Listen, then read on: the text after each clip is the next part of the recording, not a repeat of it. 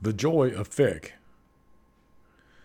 Adolf Eugene Fick was a German physiologist. He earned his doctorate in medicine at Marburg. In 1855, he introduced Fick's law of diffusion, which governs the diffusion of a gas across a fluid membrane.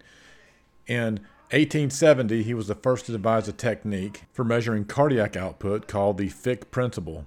The idea behind the Fick principle is that perfusion through an organ, or, or, entire being for that matter, can be determined by measuring the different difference in oxygen concentration between arterial and venous blood.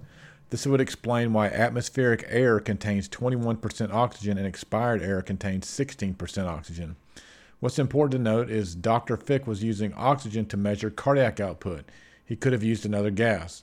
The work of understanding this equation comes from uh, analyzing the variables that affect oxygen gradients. Physicians, physiologists, scientists have toyed with this equation for many years, and what can be inferred from Fick's equations is that the movement of oxygen in the body depends on the following.